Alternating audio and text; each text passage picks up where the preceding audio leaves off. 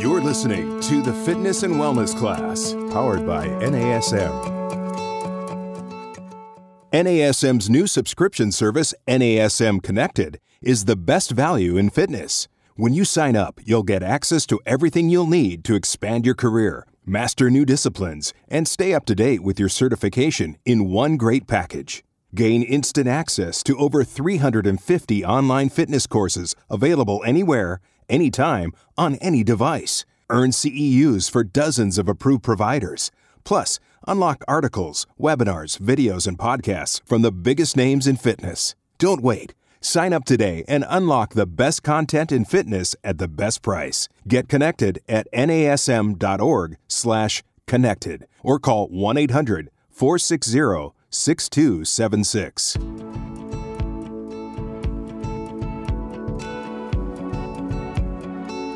Hello, everybody. My name is Scott Cheatham, and I would like to welcome you to my presentation titled Balance Training Scientific Principles and Program Design for the Fitness Professional. Now, a little bit about myself I'm a practicing physical therapist, a researcher, and a clinical professor. One of my one of my lines of research that I do is actually on balance training. And I love to, to integrate a lot of balance training with all of my clients across the lifespan even if they're young or if they're old. So I'm hoping with this presentation that everyone will get some nuggets of information where you can actually take it back to your clients and really kind of spruce up or have fun with their balance program. Now, before we get started into the good stuff, there's really three primary learning outcomes that I'd like to obtain from this presentation. The first outcome is, is I would love participants to be able to discuss the three physiological systems for human balance and their interdependence on how they control static and dynamic movements. Okay. The second um, learning outcome is being able to discuss suggested exercise progressions and regressions using unstable objects and different environments. The third learning outcome is, is for, prof- for professionals to be able to discuss methods of analyzing balance confidence, stability, being able to observe and identify balance deviations, recovery strategies, and potential conditions that can cause balance issues. Um, now, as far as disclaimers, there are no conflicts that I have with this presentation. All materials are acquired with proper permissions, licensing, and properly cited. Now, as we talk about our research agenda, we're, we're really going to talk about four main concepts. If we look at this slide in the diagram and we go clockwise, we first want to kind of, you know, discuss some of the scientific concepts behind balance. Um, also, we're going to talk about balance assessment, balance programming, and then we're going to get into um, balance precautions and contraindications. Now, with each of these themes, we're going to have specific clinical questions to pretty much kind of guide, you know, our discussion so we can kind of move move through the slide deck and stuff. Now, as as we noticed though, we moved from the live Optima to the virtual Optima. So a lot of a lot of this information has been modified for a one hour lecture. So just kind of keep that in mind. Okay, now one one, you know, I wanted to put this funny slide for everybody. As you can see, active people love to use to do balance exercises and all these unstable objects. And as you can see, people love to use physio balls. They like to go crazy with the Bosu and weights. Um, you know, they like to to use different discs and all that. So so with with the popularity of all these unstable devices, um, as fitness professionals or health professionals, we're constantly using these devices with our clients every single session and so that kind of begs the question, though, that we need to ask ourselves is, you know, what, how do these balance objects feed into our clients' overall programming? Now, are we following the OPT model, which, you know, from beginning to end gives us a progression? Or, you know, when we put somebody, let's say if we're looking at the picture here, on a foam mat or the Bosu or a wobble board, you know, what what what are we trying to achieve by doing those balance exercises? Are we just trying to have fun, which is great, or are we challenging them with a purpose? And I think that that's something that all fitness professionals and health professionals need to think about. We need to have some rationale for actually why we're doing balance training. Okay, so that that kind of brings us to our first kind of clinical professional question: Is are professionals and clients challenging all the balance systems of the body to maximize the, the client's program? So, as a professional, are you kind of challenging them enough? Are we using all the balance systems to really make it a productive intervention? Now, we know it's within the OPT model, so we know we have a, a progressive training, you know, kind of recipe. But also, though, too, we want to dig a little bit deeper into the science and really make sure that we're hitting all the systems of the body to enhance their balance. And we're going to take a look at that coming up in this in this next segment called scientific concepts. Now, when we when we kind of define balance, we know when we're looking at the NASM curriculum, right? We have static balance and we also have dynamic balance. And usually static balance is mainly described as looking at posture, right? We're looking at static posture. So we know that that all of our postural muscles along the kinetic checkpoints, right?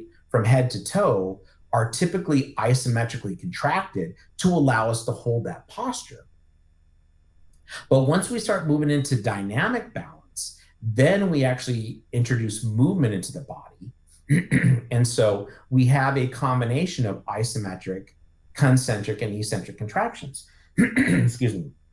So I think it's important to kind of understand the differences between the, the two common types of balance and stuff. now, when we talk about basic definitions, balance and equilibrium is typically defined as the ability to maintain your center of gravity over your base of support. So if you're standing, you know, just like the image below, if you guys are looking at the slide, um, eh, you know, if you're looking, your base of support is going to be your two feet. And typically, when the when the when in the human body, the center of gravity is typically around your belly button or your sacrum. Okay, it's kind of in that area.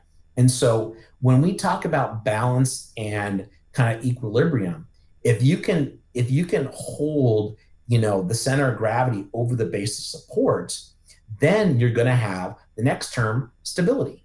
Okay? So stability is really a measurement or a an observable measurement of stable, balance, and equilibrium. And that's really defined as the ability to hold the center of gravity over the base of support with movement.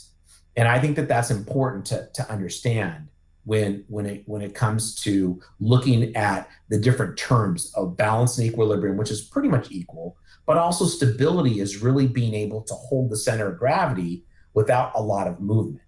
Okay, so so for example, if you're doing a balance exercise with a client and you notice a lot of sway between you know between the be, between their trunk and so like that you know that the center of gravity is moving you know kind of in and out their base of support then you know that they're very actually unstable. So that so that exercise could be too difficult for them or you might have a purpose to challenge them. And so i think that that's that's important to understand. Okay? So now we we we kind of progress to our next term when we're talking about all these scientific concepts, and that's called limits of stability. Um, every human, you know, every human who stands up, we have a maximum amount of excursion that we can move back and forth without losing balance or taking a step. And that's a that's a key term that you know a lot of um, rehab professionals use when they're trying to train people who have maybe a vestibular problem or a balance problem or older individuals because you know the goal is to stay within your limits of stability by keeping the kinetic checkpoints nice and lined up and i think that that's important to realize because when when you put when you put a client on an unstable object you want to make sure that they have stability and not go beyond their limits of stability and fall off the object. Okay, so I think that that's an important kind of take home here is limits of stability really describes, you know, that that that outer limit of your of of your muscles, and then you would have to do what's called a recovery strategy for that. Okay. And so I think that's important. So now though, we we progress to our next concept to where if we have what if we happen to lose balance because we move beyond that limits of stability, we have three primary balance recovery strategies. We have the ankle strategy, the hip strategy, and the stepping strategy. And so, for example, you put a client on a BOSU and you know they they've done it before and they're very comfortable. They may just demonstrate what's called the ankle strategy where you know their their head and their body are moving in line and it's very small kind of what we call perturbations right? Very small movements okay? They're they're they're pretty stable with everything okay? And so it's very slow and it's not so reactive. And we understand that the muscle contractions are going to be more from the feet up so as we can see with the images on the right, we can see an ankle strategy is your first kind of common strategy we use whenever we stand, let's say on an unstable surface, a wet surface or whatever, we kind of move our ankles back and forth. And so that's kind of our first kind of balance per se defense. Okay. Now, if we if we start to kind of bridge towards that limits of stability, then we automatically institute what's called the hip strategy, or people call it the hip ankle strategy, where we're actually almost standing on like a wet barrel and we're our hips are moving back and forth and it's very kind of fast and stuff. So typically, if you put somebody on an unstable object that they've never been on, they're automatically going to kind of jump into that hip strategy and, and sway back and forth to try to maintain balance, right? Because remember, they're trying to maintain stability, which is within the limits of stability, right? They're trying to get those kinetic checkpoints to, to line up and stuff. So the hip strategy is very common when people when when people are put on some type of unstable object. Now, again, these strategies are naturally done with our body. So it so if your goal is to challenge the client, it's okay for them to do the ankle or hip strategy. It's not like you know it's not like they're going to get in you know that, that it's a wrong exercise. But the point is is that if you progress them to an unstable object and they they develop these strategies the goal is for you to train them enough to where they demonstrate stability and that they don't have to do the strategy okay? So hopefully everyone can kind of see that difference and stuff. And then obviously the last resort is that if if a client really loses balance that's called the stepping strategy.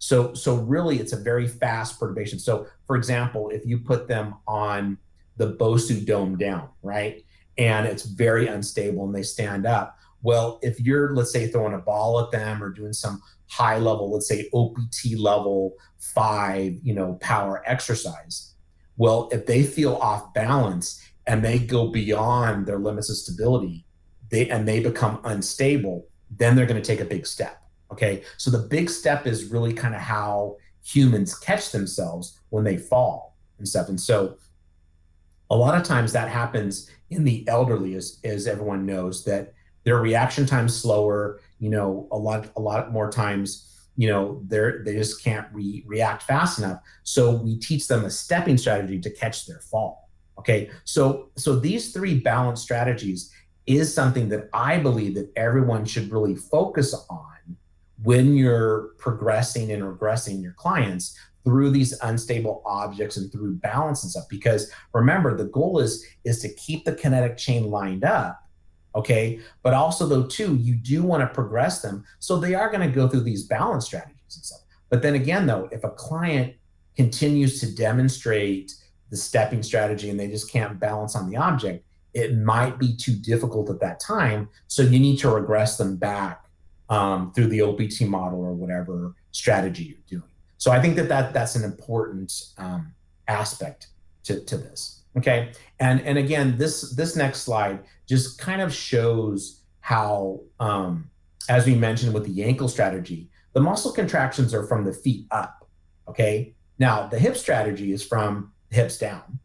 Okay, and then obviously a stepping strategy is the whole body, multiple muscles are trying to catch themselves. So we so we have to realize that you know these recovery strategies help us maintain our balance, but we want to appreciate the muscles that are involved, and that's what this slide um, really kind of shows. Now, when we when we move forward now, we're going to dig a little bit deeper into the science. So now, you know, we've kind of discussed, you know, the definition of balance and some of the other terms like equilibrium, stability. We talked about recovery, right? How we recover from a fall. Uh, but also though too, when it comes to the physiological balance systems of the body, we we got to we got to realize that it's multifactorial, right? So if we look at the slide and we look at the diagram and we go clockwise, we can see that you know the factors that you know influence balance is the goal or task right? What's what's you know what's the goal of the task? How's it orientated? We also know that the central nervous system plays a big part. We know that environment does. Um, you know muscular contractions motor coordination you know all obviously someone's perception. So there's a, there's a lot of factors that that can really you know come into play um, with that. But but but also though too, as we dig a little bit deeper though, even though we have all these factors and stuff, um, a lot of rehab professionals who who really work with people who are at like a high fall risk or you know um, fitness professionals who work on advanced balance training with like athletes and stuff really tend to focus on though three primary systems for balance okay and that includes vision vestibular and also somatosensory or proprioception. Okay, so these three systems work together to help us maintain balance and stuff. Now, obviously, vision, we, we get orientation to where we are in our environment, but vision works with the vestibular, our inner ear, to help our eyes track, help our head get orientation, and then that that works with other brain centers like the cerebellum and all that to help us maintain balance. But at the same time we also need to have information right from our joints our feet etc to help us with balance. So these three systems are constantly working all the time to allow us to do static and dynamic balance and stuff. So so one thing i'm proposing during this discussion is is that if you want to really challenge your clients and stuff, try try to use these three systems in your progressions and regressions. And that's what we're going to talk about here in the coming slides and stuff. I think it's just it's kind of a new way to you know to to kind of approach more of the fitness client right because a lot of times we just kind of put them on an object we may not always be thinking about the science part of it and stuff but a lot of these terms are very popular in rehabilitation for people with balance disorders, et cetera, et cetera. So I think that that's it's kind of a new take for the healthy person that might be more sedentary um, or maybe recovered, maybe they did recover from an injury and that they're clear to do a workout with you, but you want to challenge them even more. Okay. So I think that that's so important for this for this discussion and stuff. So when we look at this slide, that's kind of pretty much what I summarized is that all three systems are working um, as an interdependent kind of unit, right? So, so for example, if if you have a if you're working with an older individual and they have poor vision, or maybe they're they have a, a hearing aid and they have hard of hearing, well, those two systems are not going to be working. So the older individual will rely on the somatosensory proprioceptive system. And a lot of times we see that though, um, you know, with older individuals. So, for example, if I'm working with, let, us say, someone who's older, let's say in their 80s, and they, they have poor vision and they have a hearing aid, they may walk with a wide base gait to be able to have some type of stability. Does that make sense? So, they may widen their base of support to keep the center of gravity lined up, or they might use a walker, right? They might use a cane or some type of assistive device to create a wider base of support so that they can maintain balance and stuff. Okay. So I think it's important to, to realize that, that, you know, balance is, yes, like we discussed, it's multifactorial, but a lot of times we reduce it down to three main areas vision, vestibular, and somatosensory. Okay. So I think that's important as we move forward because that's what a lot of our interventions are going to be kind of focusing on in this discussion. So trainer tip, real simple. If the center if the center of mass appears unstable, then you can you can presume the client may not be able to to to balance well. Okay. And so, so the client may be using, you know, one or more of the systems to to maintain that balance. So I think it's I think it's interesting to realize that you know when, when we're observing somebody on an object, right? If it's a disc or a foam, whatever we're doing, I tend to clinically, I always like to look at the belly button and the pelvic area to make sure that that stability is there while I'm kind of observing the kinetic chain, right? And making sure that those kinetic checkpoints are lining up.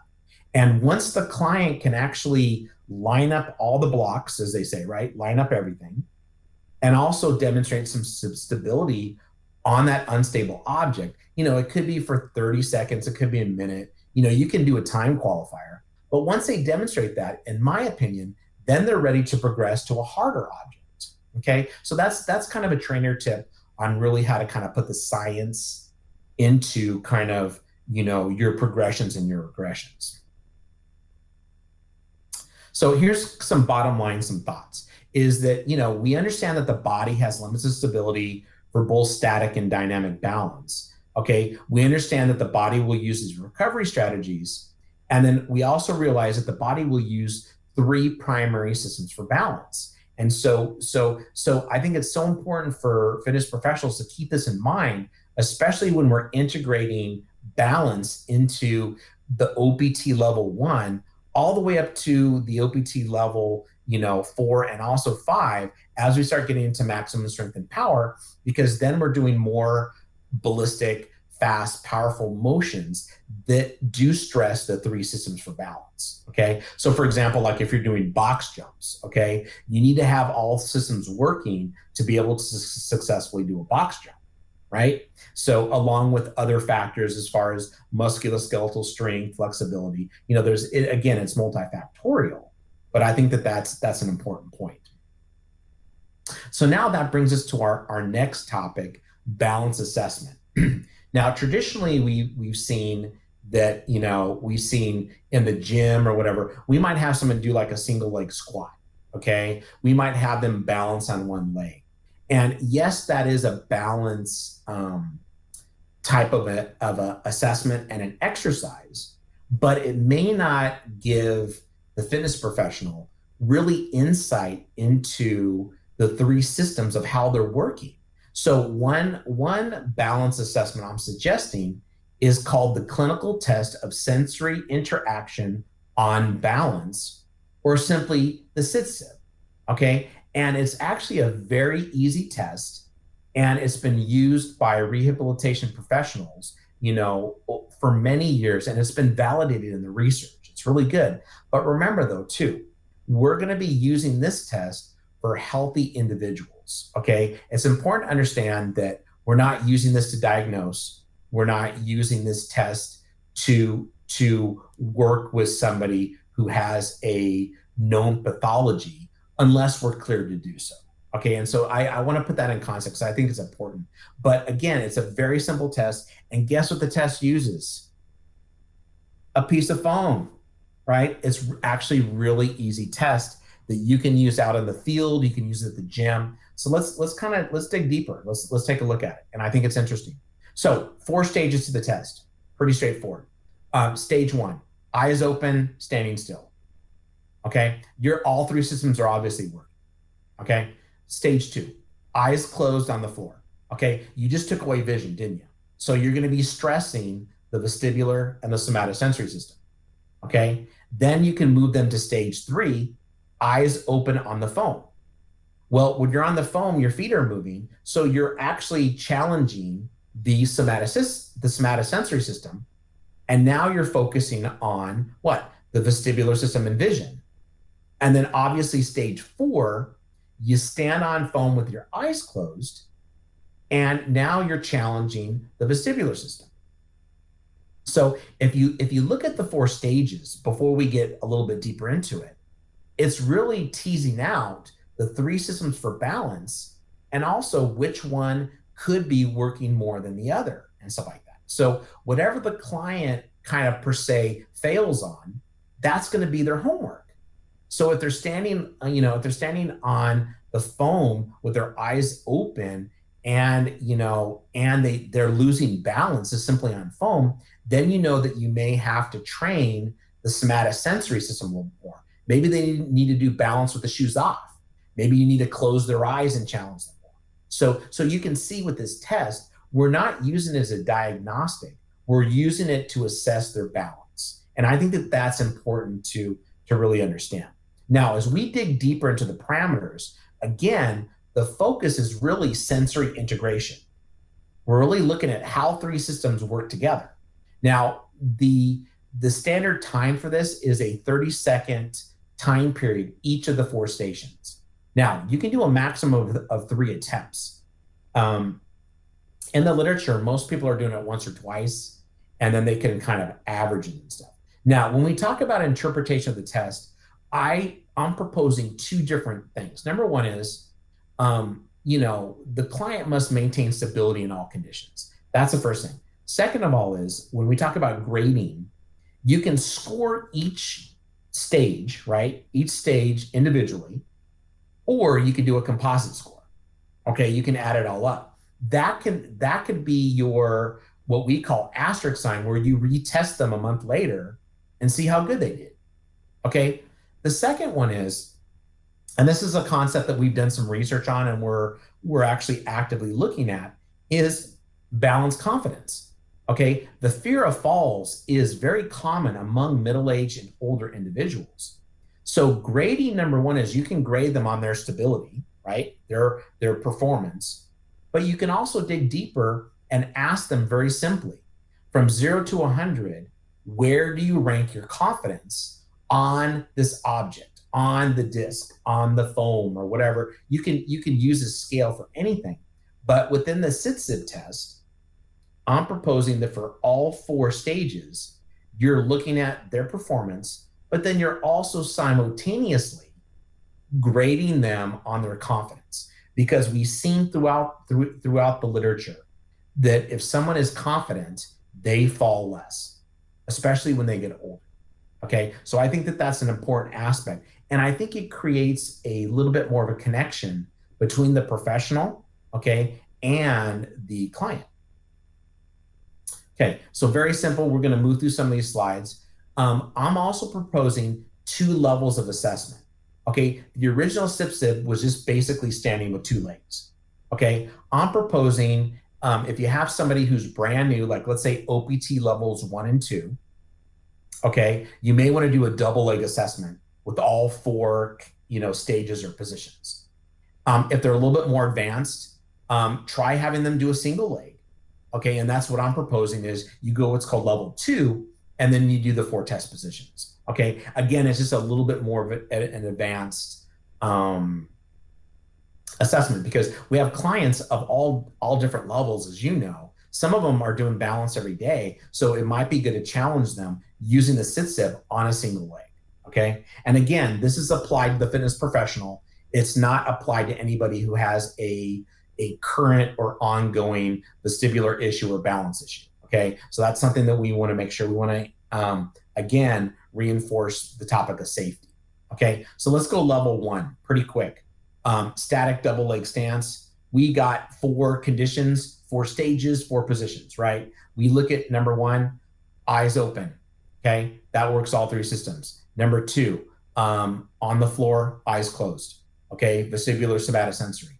Okay, we put them on a foam. Okay, now you can see with the pictures, the lower two pictures, I put a red dot because you know um, the contrast of the black foam with the flooring. Um, you know, you can basically just put someone on the foam and have them stand with their eyes open. Observe them for 30 seconds. Look at the kinetic chain. Make sure.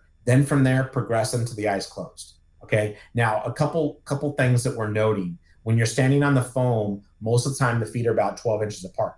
Okay. Try to replicate that when they're standing on the ground. Okay. Now, when, when we look here, this is my son, and he was my my model right now because you know we're kind of more isolated, but his legs probably should have been a little bit closer together. Okay. That's just something to know. Now it's not a big deal, but I, I want, you know, I want to try to be, you know, give a good description for all the professionals out there. Um, also, too, you want to make sure that you stand close to them.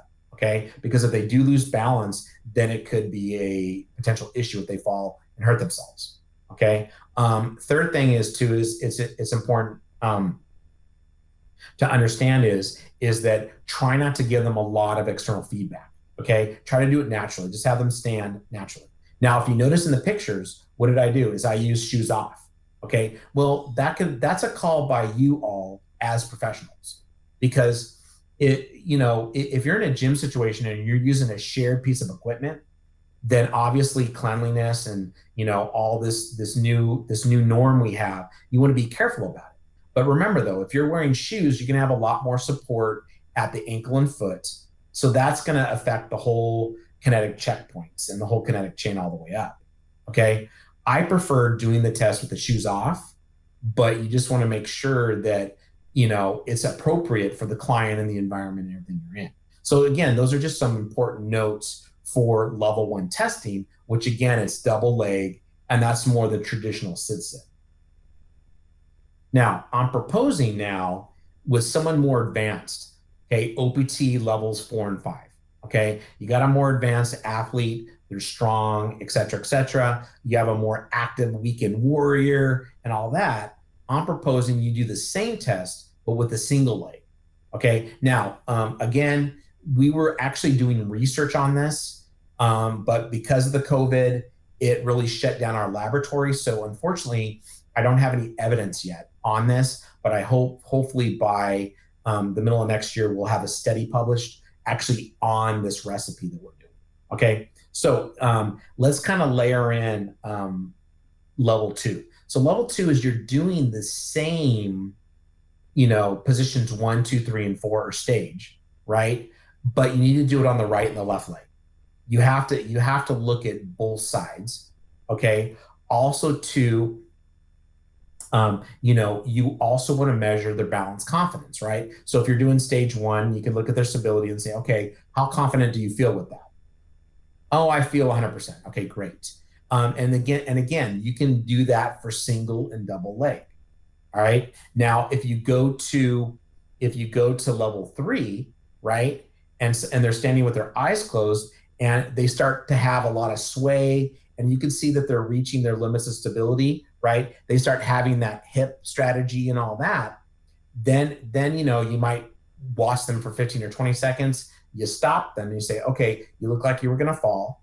Um, what what what's your confidence with that? You know what? I only felt 50% okay so there you go right there. You so that's where you would stop in general in your progression. So the next session you would probably start with the position three single leg both legs and challenge them for a little then as they start getting more confident they build then you might progress them to even stage four or another object or whatever you can do that. So so really whatever they fail on is going to kind of be their homework. Okay? And so so I hope everyone understands that. So when we talk about testing results, this is kind of a summary of what I think is important for the double leg level 1 or the single leg level 2. And let's go let's go down the columns from left to right. Left is again um, floor eyes open, single or double leg. If they have poor balance, try to train all three systems. Pretty simple. Stage two, eyes closed. Okay, we know that that their eyes are closed, so you take away vision. Focus on vestibular somatosensory. Okay, that means you know eyes closed with head movements, um, you know shoes on, shoes off, different objects. Okay, as we progress to position three or stage three, they're going to be on foam now, so things get a little bit more difficult especially single leg, right? Um, that from there, if they're standing with the foam with the eyes open, then and they show poor balance, you know that a sensory is kind of conflicted, but vision and vestibular may not be working very well. So focus on training them. Okay. All right. And then and then from there, when we talk about stage four, you basically took away vision. You also took away um, the somatosensory. You're challenging it. So that requires the vestibular system to, to turn on to allow you to maintain balance. Okay. So I think I think I think as a take-home message here um, is that if you stand up, if you if you if you take away vision or you challenge somatosensory, that requires the other systems to work harder. Okay. So if they fail on number one, all three systems are not working. If they fail on number two, that means the vestibular system or the somatic somatosensory system is not working very well. Okay, you you you would want to, you know, theoretically you would want to challenge them and stuff. So so so from there we can look at stage 3 and stage 4. So whatever they failed on, you're going to focus on those systems and stuff. And so we're we're assuming that you know that if there's no pathology that maybe those systems are not kind of working well or they're not working as a team. We're not getting that sensory integration. So that's why NA, NASM for many years talks about a proprioceptively rich environment. We need to get everything going, but when it comes specifically to balance, I'm encouraging everyone to focus on the, the three main systems. Okay, balance corrective programming. So let's go through um, each stage and also some correctives. Okay, so let, us kind of kind of put you know connect A, B, and also C together. So when we talk about stage one, again, we talked about it. It's most of the time people get 100% or they feel very you know they look very stable. But you can do it for level one and level two. But if they have you know if they have issues with you know with vision or vestibular somatosensory um, issues, you're going to focus on what's called gaze stability. You're going to be having them maybe stand, but actually maybe look at an object in the gym. Okay, you can work on the eyes tracking because that's the vestibular ocular reflex. That's where the vestibular system works with vision. So you can challenge the eyes, and I'll show you some examples. The next one would be the somatosensory system. Well, the intervention or the suggested intervention is you can progress balance with shoes on, shoes off, you can close their eyes, you can progress them through different things. And then one thing that's been glaring in the research um, when it comes to balance and falls is lower body weakness. And I included that in every stage because we're, we're seeing more and more that resistance training of the lower extremities, especially like the calves, the soleus, the postural muscles, actually assist better with balance stability. Okay, so I think that that's important, and we pretty much embedded that. So when we talk about the, and we'll, I'll kind of go back for a second, we're going to go actually down this, this diagram here. When we talk about vision vestibular exercises, we simply talk about gaze stability. Now, this is a picture of a rehab clinician just of de- demonstrating that you can look at two objects up and down and side to side. I call it yes and no. All right. Now you can be in the gym and have have a client balance and then have them look at the ceiling and look at the ground. So that's actually going to be challenging the vision and vestibular system. And I thought that, I think that's cool. Or you can have them look back and forth at two machines or whatever. So so again, you can use gaze vision stabilization to challenge two of the three systems of the body.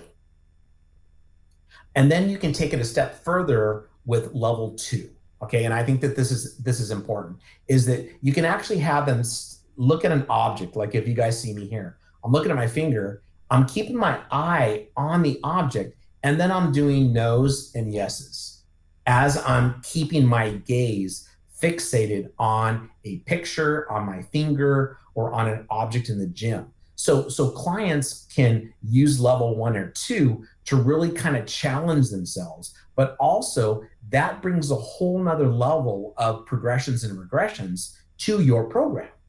So so so so i would say you know venture out. Don't be shy to start using vision and looking at different things and making making their whole environment complex because it really helps strengthen those systems and stuff okay now is if we're going to train somatosensory we we have our typical progressions, right? Again, when we look at these pictures, we can go shoes on, shoes off, but we have our typical double leg and single leg progression as we go through the different unstable objects. And I'm not going to spend a lot of time on this because this is very common. We all progress. But when we did our research on balance confidence, we found that um, pretty much out of the 80 participants, they all almost 100% believe that this was the progression where your first level ones on your feet two's the foam, right? The simple foam. Three is the air filled discs. Four is the Bosu dome up. Okay. Five is Bosu dome down. And then obviously when you get to the wobble boards and all that, that you know the circumference of the board and the ball up underneath is a lot more faster and reactive. So most people had more confidence, obviously, with the lower levels than the higher levels. Okay, but they they all reported that this is the progression that they felt was with unstable objects. They also did the same with single leg. Okay, so so again, these slides will be um, referenced later on and repeated in the different stages. But I wanted to just to kind of show everybody that you know these are common progressions, and we finally have a study that had kind of alluded to this progression that we've always done in the gym with our clients. So it's kind of cool. I mean, I, I appreciated understanding that. And then obviously we have lower extremity strengthening. These are just kind of summary slides to kind of cue everybody. You know, everyone here, you know, the NASM certified professionals, you guys are experts at this, getting people strong. Um, you know, so the, we're going to quickly go through these slides where obviously we know to strengthen the hip flexors, the quads, Okay, we know also to work on the hip extensors. And again, these are just common exercises, common ideas. Um, you know, hip abductor external rotators. You know, one picture, as you can see in the middle, the middle picture at level two, I love to do a seated internal external rotation, something kind of new, right? Um, or if we look down below at level five, I love to do a single leg squat against the wall. Okay, so maybe a couple new ideas there when you're training the hip abductors and quads, etc. Next, we also have our typical um, hip adductors. Okay, um, you know they're trained, and you know we understand too that they can become you know pretty overactive sometimes. So you know, so you want to train the adductors with with care. Don't don't go too crazy. And then obviously the calves. Okay. Now the pictures the pictures I gave gave you was with the knee straight. So we know that we're focusing on the gastrocnemius, but obviously, with the knee bent, you're going to be affecting the soleus a little bit more. Um, I also encourage people to walk with heel toe walking. I think that's important to get, you know, the tibialis anterior, the the toe extensors to fire, and also walking on your toes. So, so again, you know, lower extremity strengthening has been supported in the research. There's some good, strong research to so to show that if you're stronger, you're you're going to have better balance and you're going to fall less. Okay. And so I think we're seeing that as we age, as we get older. And then obviously we start doing integrative movements. Okay. Again, this is part of that corrective exercise continuum. We're integrating.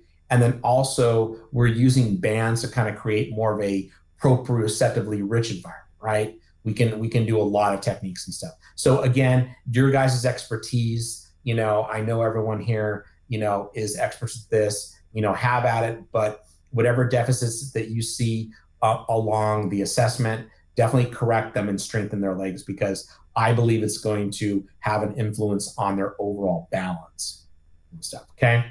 And then obviously stage two, and we'll kind of quickly go through um, stage two, eyes closed, you're on the floor. Really, the vestibular and somatosensory system are working the most. Um, potential issues as we're going through from left to right, we can see at the top fear of falling. Okay, you can do some confidence building activities. Uh, somatosensory would go back to the same, right? You know, you want to progress them with shoes on, shoes off, challenge them with the different objects. And then we have our lower extremity strength. Okay.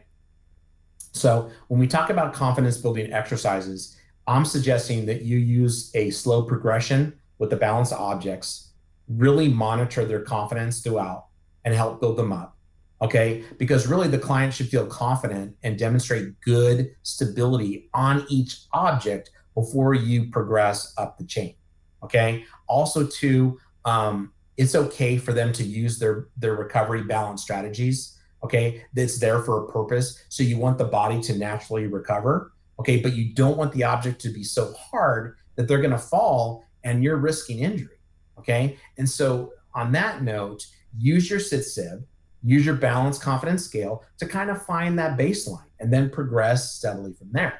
Just have some fun and stuff. But it's it's it's really dangerous if you over prescribe a balance exercise and you're not standing next to them to catch them Okay, so that's just kind of a, a thought because I've seen patients get injured when they're not supervised well. So please make sure that you know you're you're doing the proper assessments, but also too you are watching the client closely so that they have a safe experience with you and they don't get hit hurt on an object. Okay, so that's a little extra as far as confidence. Now, stage two somatosensory, we fall into the same mix where we can progress them, okay, all the way through, okay, for, for double leg and single leg in stage two. Okay, again, you know, you're on the floor, right, eyes closed, all right, and then obviously lower extremity exercises. I'm going to refer you all back to the stage one because I just didn't want to have a lot of extra slides. So please refer back to some ideas as far as strengthening. And then now we move to stage three. So obviously, stage three changed because now we're on an unstable object. So immediately that challenges the somatosensory system. Okay. So the, the two systems really working with stage three, eyes open on foam, is what? Vision and vestibular. Okay. Now, if, if someone's losing balance on stage three, you may have to really work in some gaze stabilization vision exercises to get them to really kind of balance. Also, too, you may want to, to train the somatosensory system a little bit more with more trunk control stuff. Okay, so so again, in, in stage three, we we know that vision and vestibular work together to help help our eyes and our head have orientation, but we still need to go back to somatosensory and train that regardless. Okay and then obviously lower extremity weakness because if if if someone's doing stage two it could be weakness in their calf in their muscles it could be overactive underactive muscles that could actually be be a source of balance and stability so we want to look at these three kind of um, variables okay so now as we move through we're gonna we're gonna since we're at stage three of the CTSIB, we're to go a little bit more advanced now with our vision and vestibular. We're actually to be taking an object and actually turning our head with the object. Okay? Turning our head, or we're going to be going, we're going to take the object and track it with our eyes, turning opposite. Okay? So level three is you're really tracking the object with your head and your eyes, or tracking opposite by keeping your eyes on the topic. So this this this takes the gaze stabilization exercises to a new level. Okay, you're not just keeping your head steady; you're actually moving your head now. And so once you start moving your head, that's when you start firing the inner ear more, and that's where the vestibular system starts kicking in a lot more. And I think that that's that's important to understand.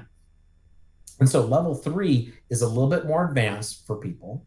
Okay. And then we move on more towards the somatosensory. And again, we come back to that same mix where we're progressing them levels one through five for double leg, single leg.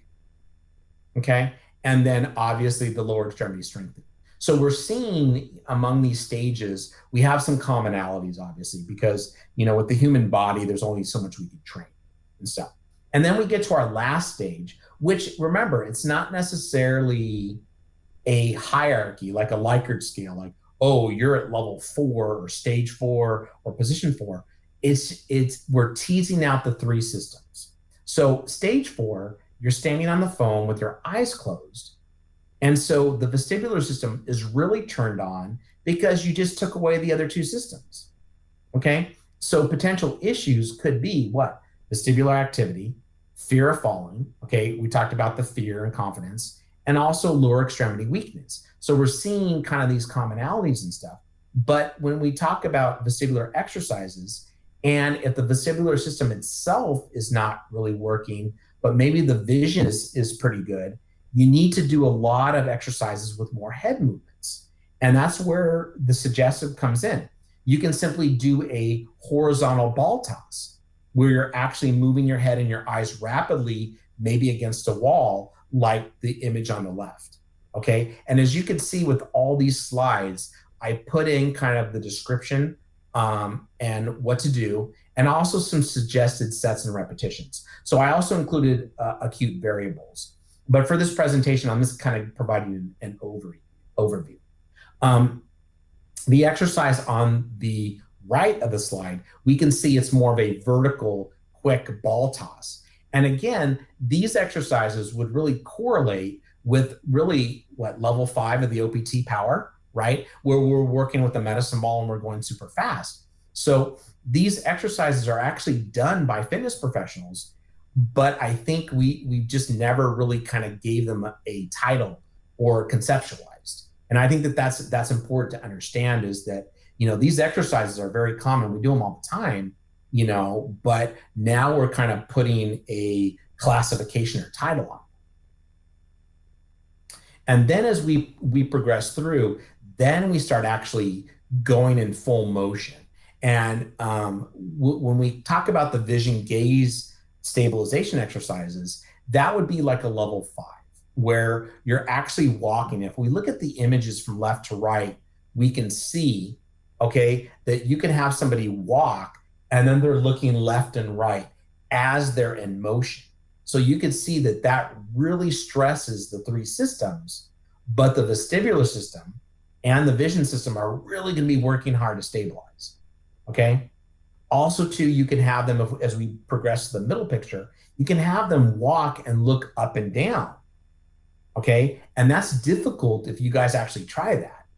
And then to me, one of my most coolest that I love is actually having a client walk while they're throwing a ball up and down, ball toss in one hand. And to me, this is this can be very complex for some individuals because I'll make them walk forward, walk backwards, walk side to side. I'll have them do a karaoke while they're tossing the ball at the same time. So as you guys can see, level four and level five is a lot of multitasking. All right, is everyone seeing that? So so again, we do all these multitasks all the time as we progress people. But now we're starting to really look at the science and say, oh, okay, if I'm doing this, I'm really kind of challenging that vestibular system in my client. So hopefully they'll they'll continue to develop and progress and get better and get stronger with their balance and et cetera, et cetera. So I think that that's important to kind of continue to conceptualize and stuff. So so basically, when we talk about confidence confidence building, we can see in stage four, you know, fear of falling is another one. So if someone's standing there with their eyes closed, they're going to have a high fear.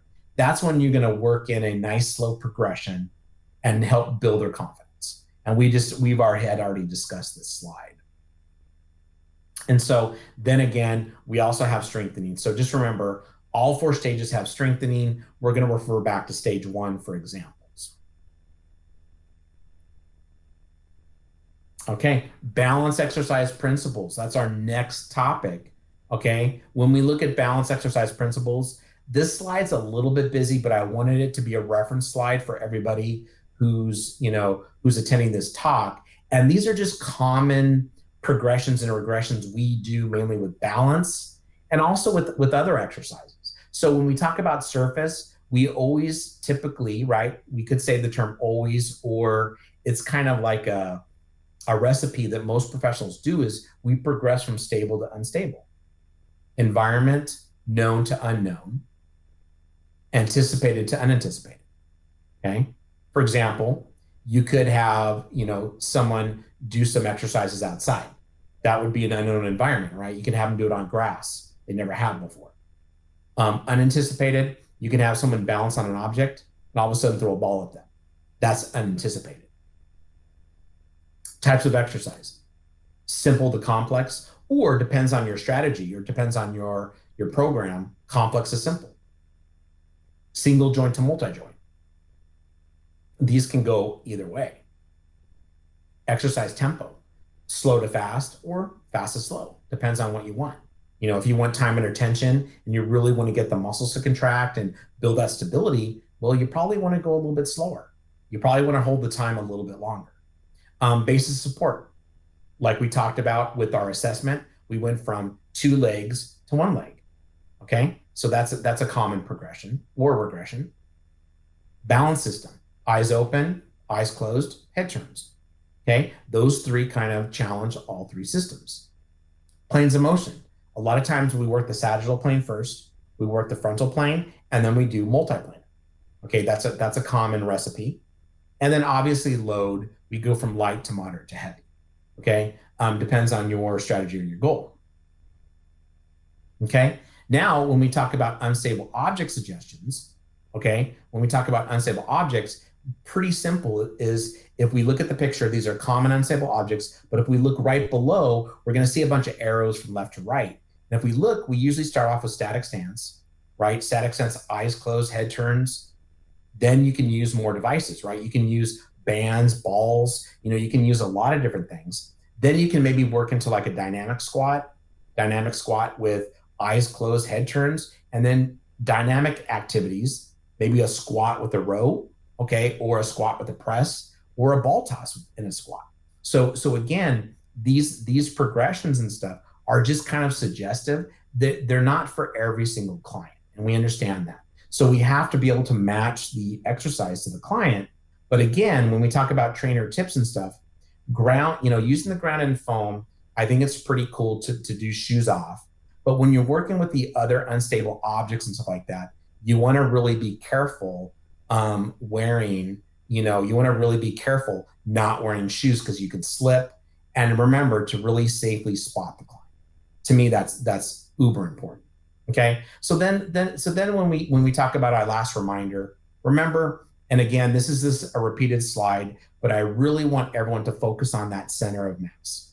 Okay. If there's if they're stable with the exercise, you know that they're ready to progress. Okay. So that's that's just a reminder slide, just to just to really focus in on your observation skills and really help the client progress all the way through. Okay, now kind of our last topics here, we're finishing up our, our lecture, is really medical conditions that cause balance issues. Well, it's it's pretty obvious. And again, this slide is meant more for a reference. We're not going to go deep in and talk about every little medical condition, but just remember, you know, neurological conditions, um, medical metabolic conditions like diabetes, if they if they don't have a lot of sensation, okay, they're not going to feel the balance object a lot. Um, someone who has had like chronic ankle sprains, you know, they might need to wear an ankle brace. So I think that that's important and stuff like that. So so just remember, you know, that these common medical conditions need to be considered when you're prescribing a program to a client. Okay. So again, make sure you're screening them well, make sure you do your assessments, and then prescribe a fun program and really create a good experience for your clients and stuff. Okay. And so, really, final thoughts as we close up this lecture is that I think, you know, this this discussion really kind of brought to light that even though we put someone on an object, we need to focus on the three balance systems. And, and that's a very common approach in vestibular and balance rehabilitation. And it's been proven over the years in the research that it works. So I wanted to bring that information to more of the fitness professional and say, hey, look, you know, you can take someone who's healthy and you can do a simple test with foam, eyes open, eyes closed, like the CTSIB, and really look at which systems kind of are working together more in concert than the other. Now, remember, we're not going to use it to diagnose a vestibular problem because that's not that's not the point. We're looking at performance. Okay, we're looking at eyes closed, eyes open, and so and we're also looking at confidence. So I want to make sure that everyone, again, as I keep saying through this lecture, that we're not using it to diagnose. We're just looking at performance. And so whatever they failed on uh, on those four stages, either double leg or single leg, use it as their baseline and progress them and have fun. And also, to try to blend these three systems and, and these kind of ideas into the client's OPT model. And so, so again, I think it's so important to to really, you know, realize that the whole balance system of the body is very complex. It's very interdependent and stuff like that. So, so, so to really create that great you know program for your clients and stuff dig a little bit deeper challenge yourself and really challenge and train these two um, you know the, these concepts in these three systems. So again you know i hope everybody enjoyed this discussion. Um, we are officially done with our one hour talk. Um, i wish i had a little bit more time to, to dig in deeper but hopefully within this hour a lot of you who who sat in kind of got some nuggets, right? Kind of got some new ideas, a way to approach it. um, you know, you got some kind of gu- guidelines, um, you know, a good review of indications, contraindications, precautions, and stuff. Now, if anybody, um, anybody attending who has questions about kind of this approach or more information, please feel free to reach me through my website that I have on the slide or also my email because I'm kind of more old school, but you'll also see me on Facebook and Instagram and stuff. Um, but for the most part, a direct email is great for me. I like to answer directly and versus going through social media. So again, I want to thank everybody so much for attending this talk. Um, you know, it's it's such a great conference, and I hope everybody is enjoying Optima 2020 virtual. You know, and I hope everyone's safe out there and is just you know good blessings your way. And I hope you have a good rest of the year. Thank you everybody for attending. Have a great one.